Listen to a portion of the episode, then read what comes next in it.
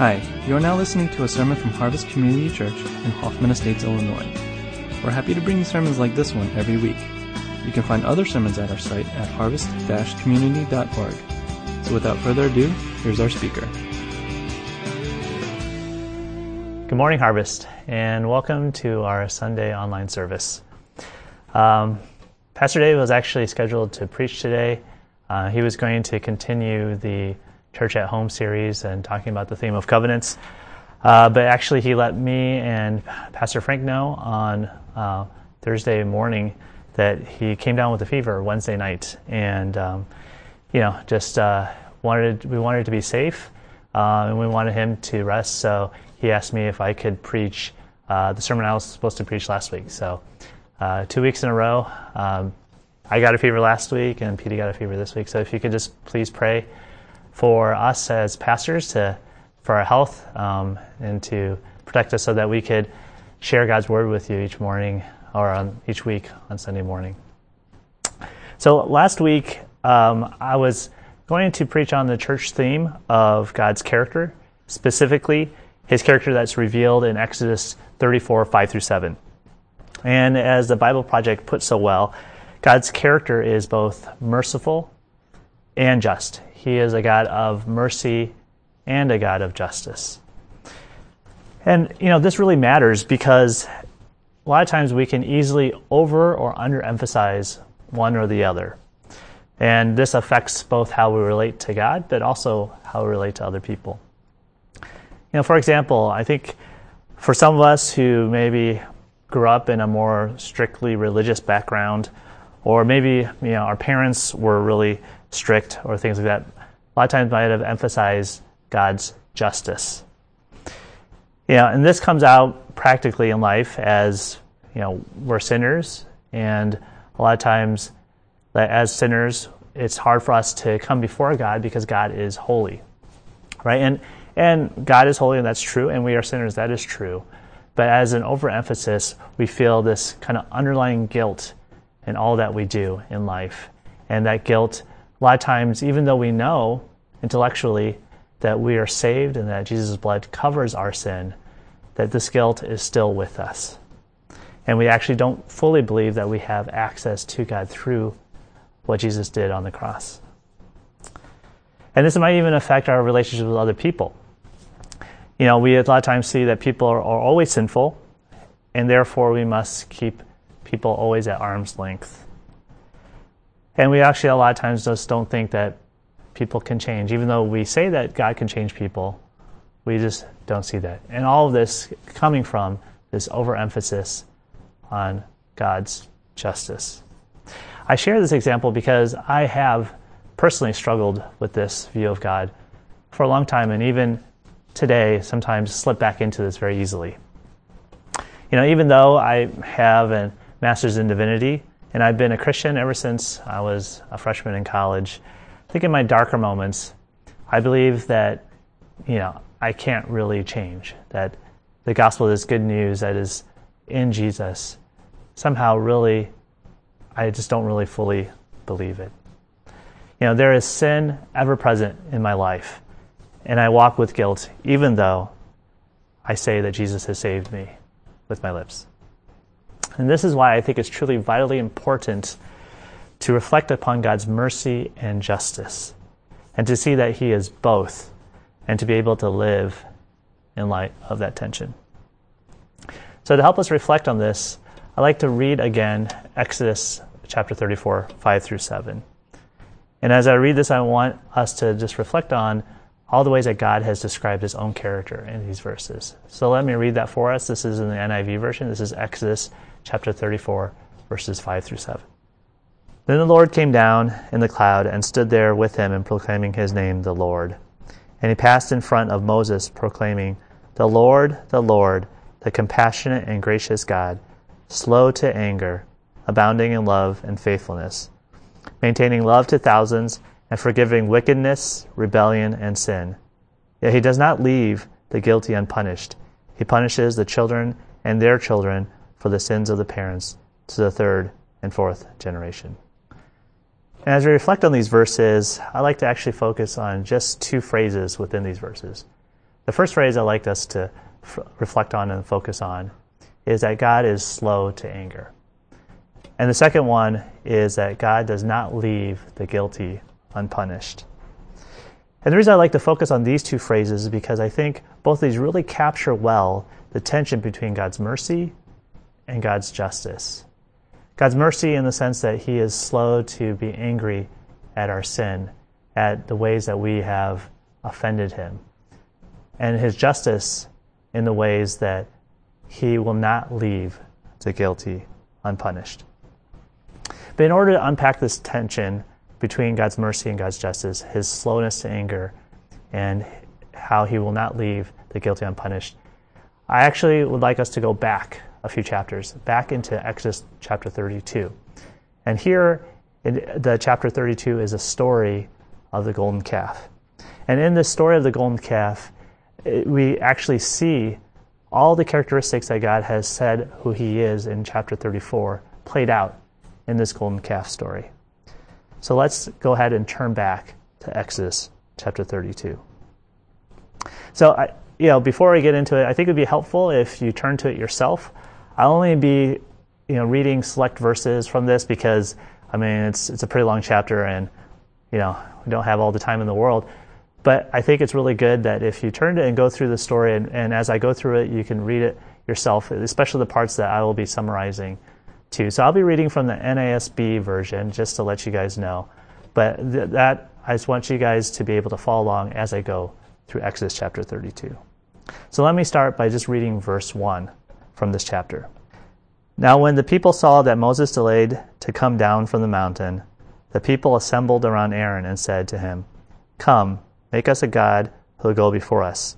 For this Moses, the man who brought us up from the land of Egypt, we don't know what happened to him.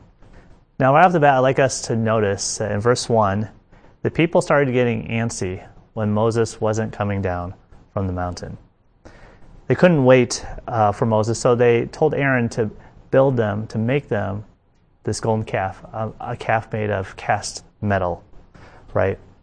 But remember that these are the same people that saw God miraculously save them from Egypt, that dropped 12 plagues on this superpower, Egypt, through Moses.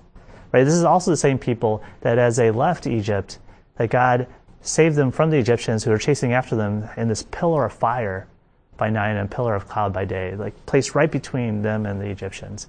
And eventually, as they were trapped right before the Red Sea, that God parted the Red Sea for them, again through Moses. And as they passed through, that the sea closed on the Egyptians as they were chasing them. This is the same people that saw all these things. And now, because Moses was up on the mountain for 40 days, they couldn't wait for him. They really needed a God to go before them. And I think this is really telling because this is, shows how a lot of times impatience can lead us to turn away from God. That impatience can easily turn away from God. And it's the Israelites' impatience that sets up the rest of this story. Because as they couldn't wait, they made Aaron make this cast idol, this golden calf. And this sin actually breaks the first two commandments of the Ten Commandments. And this is all happening while Moses is up on the mountain finalizing this covenant relationship with God. Now, I just want you to imagine this that this a lot of times we hear covenant and these same things, it sounds very religious or formal.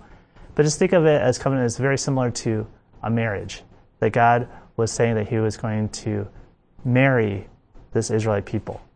And in this marriage ceremony, as Moses is completing it with God, getting all the commandments that God wanted the Israelites to do, they cheated on God.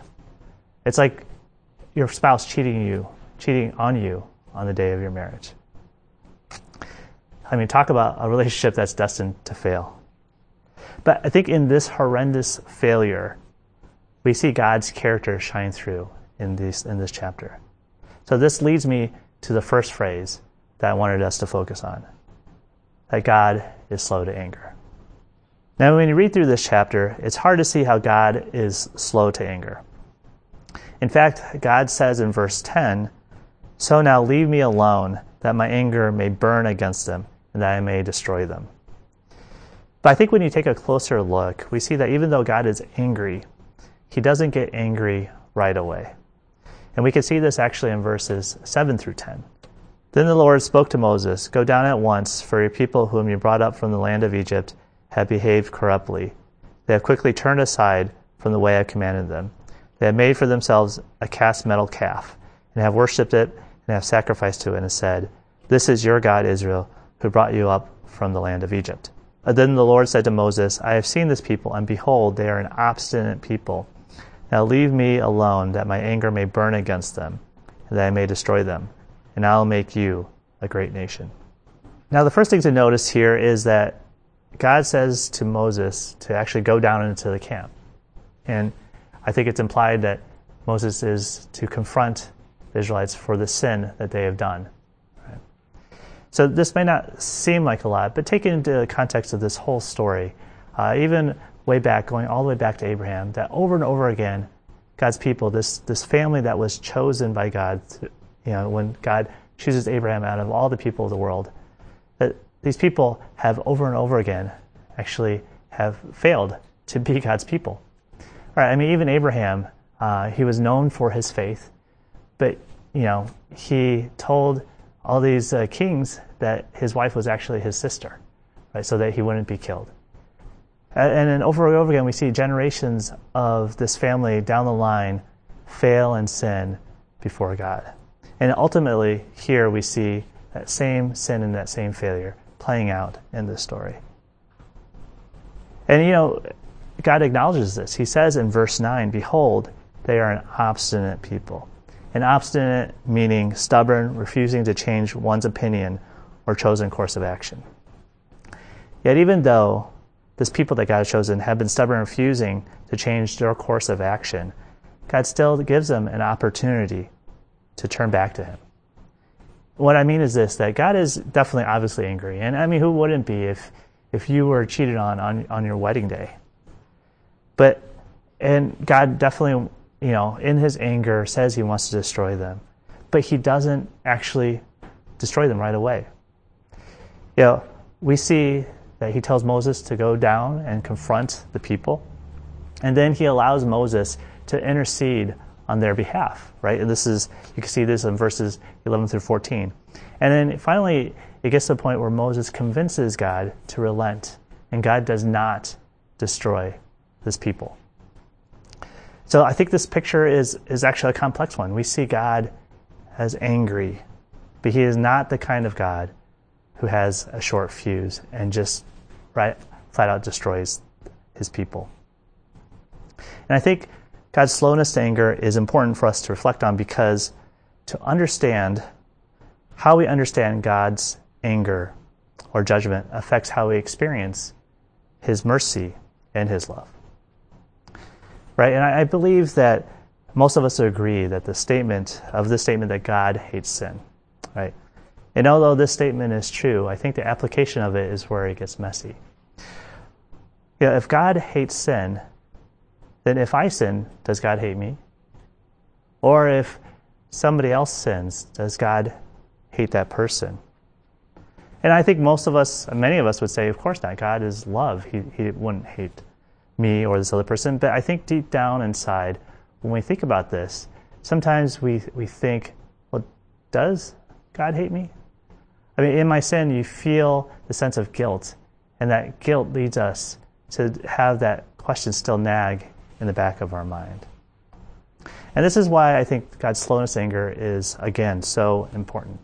If God is slow to anger when it comes to sin, then God can still hate sin. But He still loves me because He wants to give me the opportunity to turn back to Him. And this opportunity to turn back to Him is so critical in understanding God's character. God is not out to get us when we sin. Know, this may sound silly, but I believe when we do sin, again with that, that guilt that we feel, that sometimes we feel like God is going to punish us right then and there.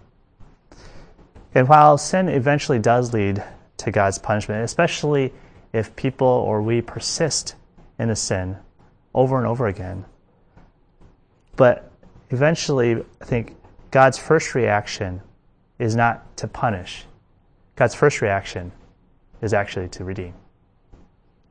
God is in the business of redemption. He wants to redeem us if we're willing. And I think the Apostle Paul actually puts it best this way in Romans 2 4.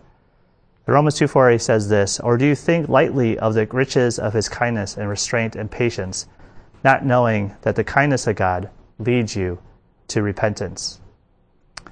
God wants to lead us to repentance. He doesn't punish us right away because of our sin, because He wants us to turn back to Him. And again, now this, this time that He gives us is not forever. Right? There will come a time when God will bring justice to every wrong that's committed, including the wrong that we've committed. But what I want us to realize is that the time that God gives us to turn back to Him, to repent, is evidence of His kindness to us. This slowness to anger that God has is evidence of His mercy for us. And at the same time, He's still a God of justice, right? But ultimately, He is not, His first reaction is not to punish or to bring judgment, but He wants us to be redeemed, to be His people. God is a loving and patient and kind God who is constantly asking us to turn back to Him. Again, this time shows us that He is all these things. But I think if we stay stubborn, obstinate, if you will, to our sin, God can no longer allow our sin to go unchecked. And this leads me to the second phrase God does not leave the guilty unpunished. So, going back to Exodus 32 and the story of the golden calf, we see Moses coming down from the mountain after he pleads with God to relent, and God does he comes down and back into the camp. And, you know, what he sees is he sees all these people just partying, right? And it's now Moses' turn to get angry, right? He, he sees that what they've done is they totally disregarded God. In the middle of this covenant like ceremony of, of falling through and being married with God. Right? And so he takes the golden calf he grounds it up and puts this golden dust into water and makes the Israelites drink this. And I, I, won't read that for us, but if you're following along, this is in verses 19 to 20. And at this point, I think it's obvious, it should be obvious to the Israelites that what they're doing is wrong. And they need to turn back to God. But they don't. Instead, let me read what happens next in verses 25 through 29. Now, when Moses saw that the people were out of control, for Aaron had let them get out of control to the point of being an object of ridicule among their enemies, Moses then stood at the gate of the camp and said, Whoever is for the Lord, come to me. And all the sons of Levi gathered together to him. And he said to them, This is what the Lord, the God of Israel, says Every man of you put his sword on his thigh, and go back and forth from gate to gate in the camp, and kill every man his brother and every man his friend, and every man his neighbor. So the sons of Levi did as Moses instructed, and about 3,000 men of the people fell that day. So rather than coming to their senses, the Israelites go further out of control. And so Moses has to draw the line. So here you see he goes to the entrance of the camp, the gate of the camp, and calls out, Whoever is for the Lord, come to me Uh, and this is a very clear statement of that Moses is now drawing the line. He's saying, Whoever is for the Lord, come to me. And then here comes the hard part as you know, thinking about this as we read it, right? all the sons of Levi come to the entrance, right? And then Moses tells them that God says to go and kill everyone that's still in the camp. That you know, and uh, even if they are their brother, their friend, or their neighbor. And the Levites, this, this, this tribe of Levi, they obey. They obey what Moses says, and they go through the camp and they kill about 3,000 people or men. And I admit that this is sometimes hard to understand, right? How that God does this, and why does He do this? But I think there are three important observations to make as we keep in mind as we read through this. Right? The first is this that, that Moses draws the line at the camp entrance. And so, what this means is that everyone who is for God should be at the entrance of the camp, and everyone who is not for God is still in the camp. And I think, again, this, this shows this slowness to anger, God's mercy, because over and over again we see that God is giving opportunity after opportunity. Moses pleads with God. Um, you know, God relents. He even grinds up the gold, this golden calf, and makes them drink it. This is all ways that are opportunities that the Israelites could come to their senses and turn back to God. And so Moses finally draws the line at the entrance and says, Whoever is for God, come to him. And so everyone that comes to him is for God. Everyone that's left, they are, are okay with what they're doing. And they're persisting in their rebellion against God. But, and even that, before Moses draws the line, this is the second observation, that everyone in the camp really has sinned against God. Right? Remember that God wants to destroy all the people. But Moses pleads with God not to do that. And this is all the people that are in the camp. And so, in God's eyes, everyone here is guilty. Uh, but yet, he gives, through Moses, this chance to turn back to him as Moses draws that final line. And finally, I just wanted to point out that the number of people that were killed by God were 3,000, 3,000 men. This is a lot of people, but just to give a little bit more context, the total number of men who had left Egypt at the time was about 600,000. So, like, this is from Exodus chapter 12, verse 37. But 3,000 out of the 600,000 men were killed that day. So, I think taking these observations into account, God's judgment for the golden calf is not on all the Israelites, but only those that persisted in their sin. I think this really does show that God does forgive wickedness, rebellion, and sin, but also does not leave the guilty unpunished. And I realize that even as I say this, that sometimes that just can, is unhelpful. Even as we think about, well, what does this mean for us? And how, does, how do we live this out? So I'd like to offer one major misconception when we think about God's justice and his punishment. I think, really, as we think about these things, that one major misconception is that a lot of times we view, when we think about God's punishment, we view it apart from his justice. We view God's punishment apart from his justice. Or to put it another way, we always should try to view God's judgment in light of his justice. God doesn't randomly bring his justice on people.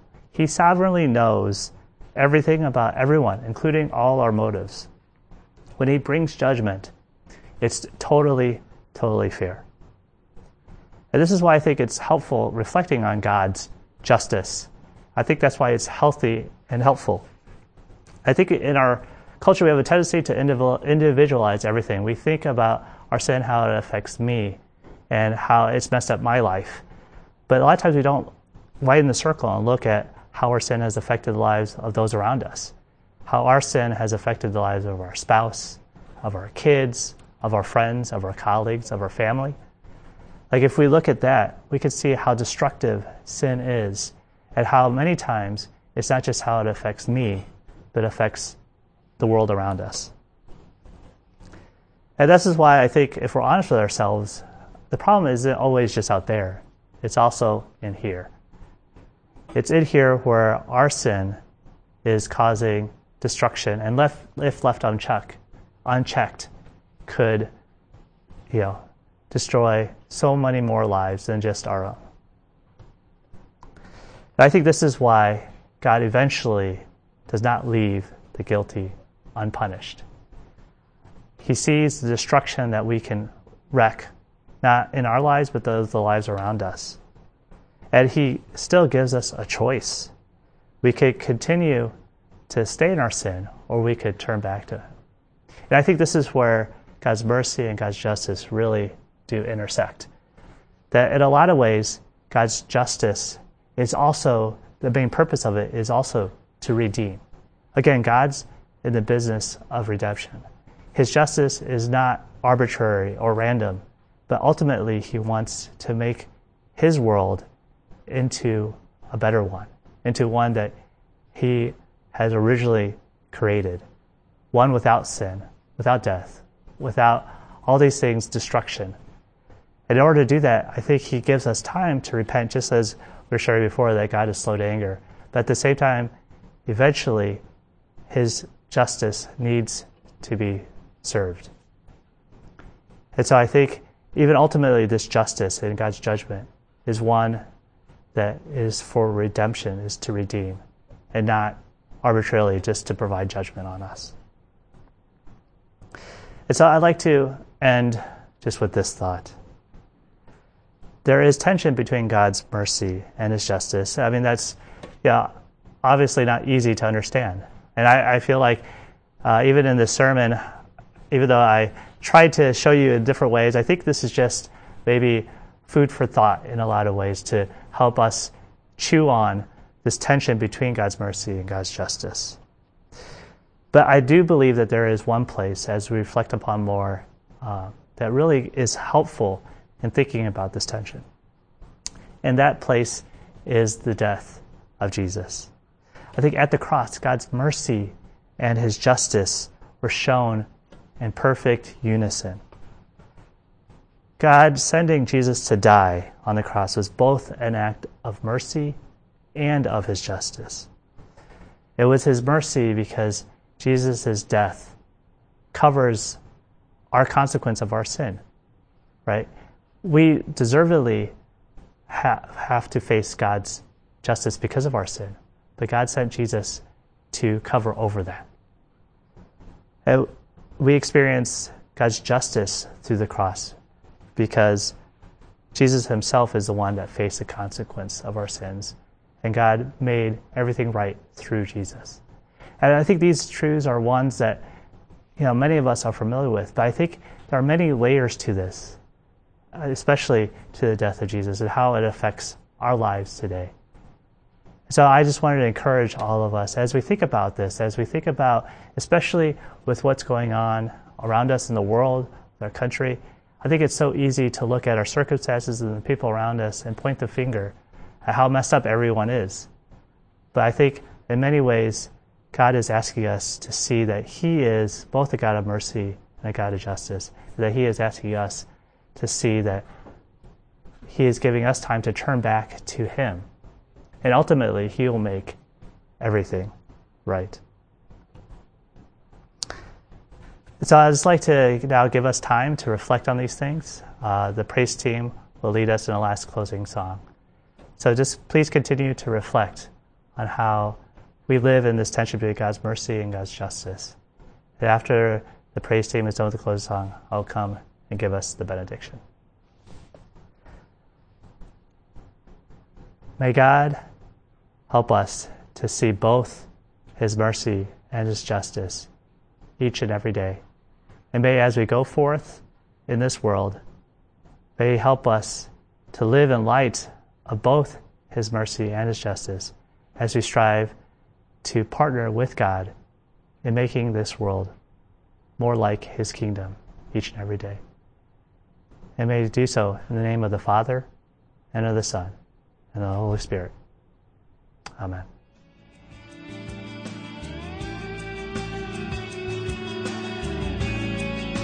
Thanks for listening to the sermon from Harvest Community Church. If you would like more information or have any questions or comments, check out our website at harvest-community.org. Thanks for listening.